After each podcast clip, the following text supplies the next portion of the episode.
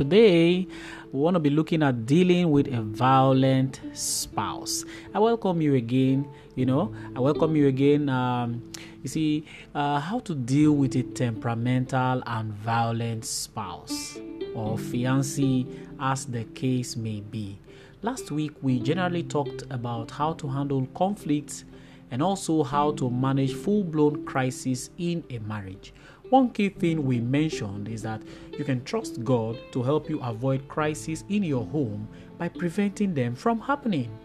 So you can ensure that crises do not happen in your home by handling conflicts easily or should I put it this way when there are conflicts resolve them don't let them develop to become full blown crisis you understand? So today we are going to apply that same principle here.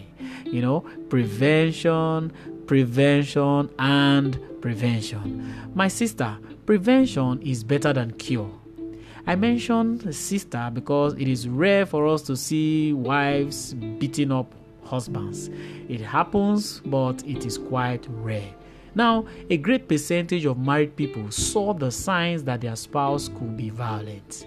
You know, they saw those signs, but they chose to ignore them. When you drive a car as a good driver, you must pay attention to the warning signs on the dashboard.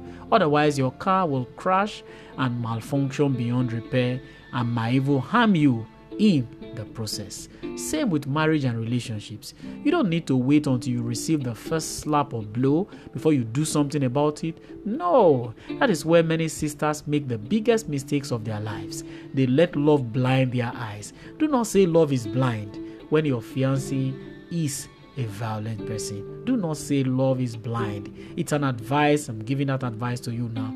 Wise people fall in love deliberately with their two eyes opened Adam could afford to sleep. Of course, there were no other choices. In our world today, you have to open both your physical and spiritual eyes to observe for warning signs and to take precautions. So, we will look at this topic from two angles. The first angle is those still on courtship. If you are not yet married and you see those signs, talk about it. Don't be afraid. Talk about it. For example, you are discussing, your fiance gets angry, he cuts the call on you, you call back, he refuses to pick your call, or bangs the door, bangs the door or bangs the table when you are arguing or smashes the television or smashes his phone or he sees you talking with somebody with a guy he does not like and then he smashes your phone. After all he's the one that bought that phone for you and stuffs like that. Ha, please flee from that relationship otherwise you'll be beaten more than your parents ever beat you when you were still small. When I was on campus, I had this neighbor of mine who was cohabiting with his girlfriend. Once in a while, he would beat her up, tear her clothes, disgrace her, and they were not yet married. I used to sit down, I used to wonder, who does that? They stayed in that relationship together, they said they're in love. And like many people will say, love is blind.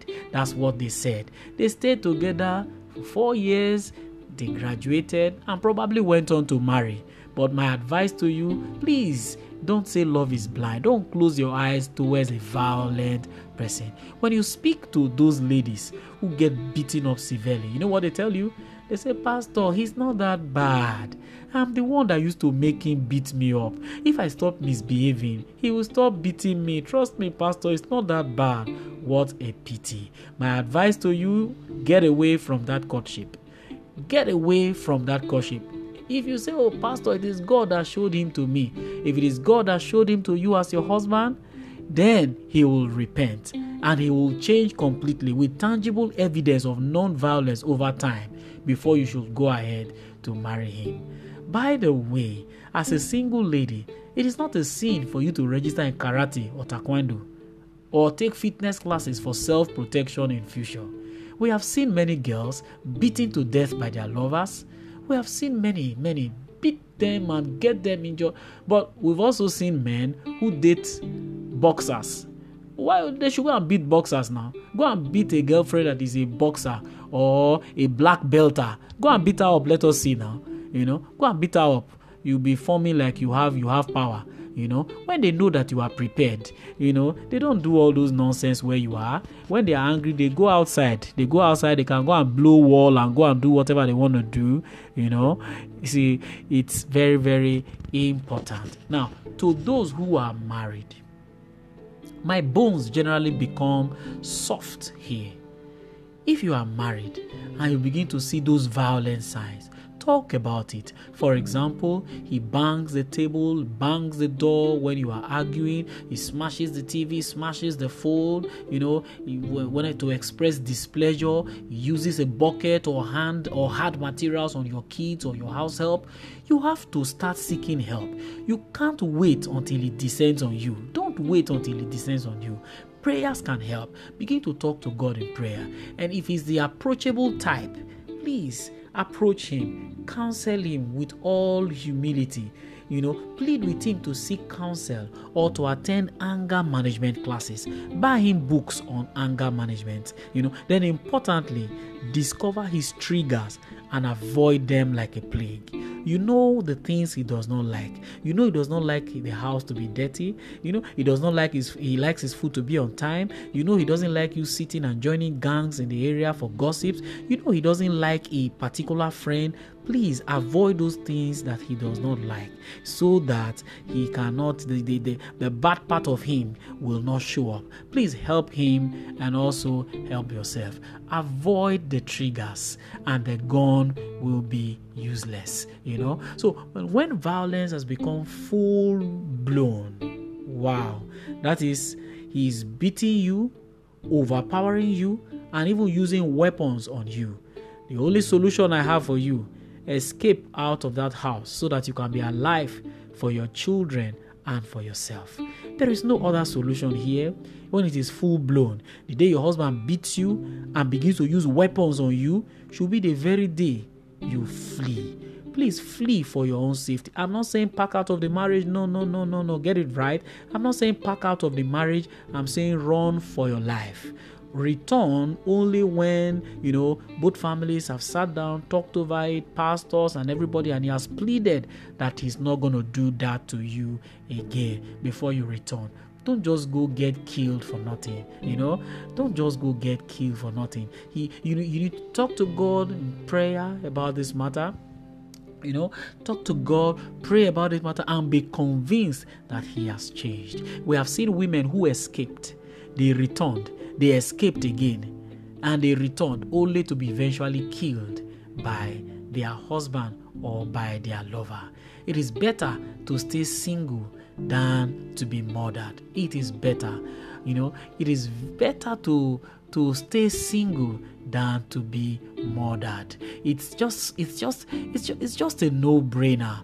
Why do you want to sit down and allow somebody maim you allow somebody you know somebody is beating you with the aim of breaking your bones beating you with the aim of breaking your bones and getting you injured you can see it clearly please flee please flee. All hope is not lost. Talk to god. He can repent. He can change. But in the meantime run away for safety. Very, very important. I know people say love is blind, but I want to beg you out there, you are not yet married. I beg you, open your eyes, watch to see the signs. If you see signs of violence, please handle it. If you see signs of violence, please handle it. If you are already married, you see signs of violence, but the violence has not yet materialized into full blown one that is, is beating you or maiming you, you know the things that get him angry. Please avoid those things. Some ladies, it's just talk, talk, talk, talk, talk, talk, talk.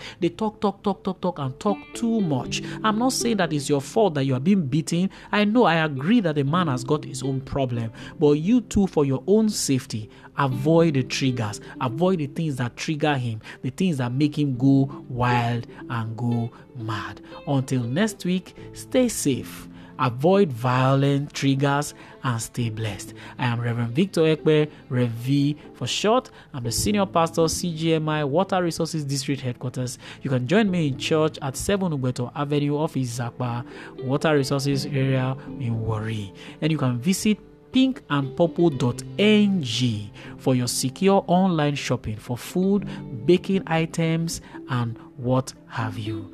Bye for now. Uh, please, I want you to leave me a feedback on this particular app. I will be glad. Leave me an audio feedback and please help me share, help me spread. God is doing something wonderful here. Take care. Bye bye.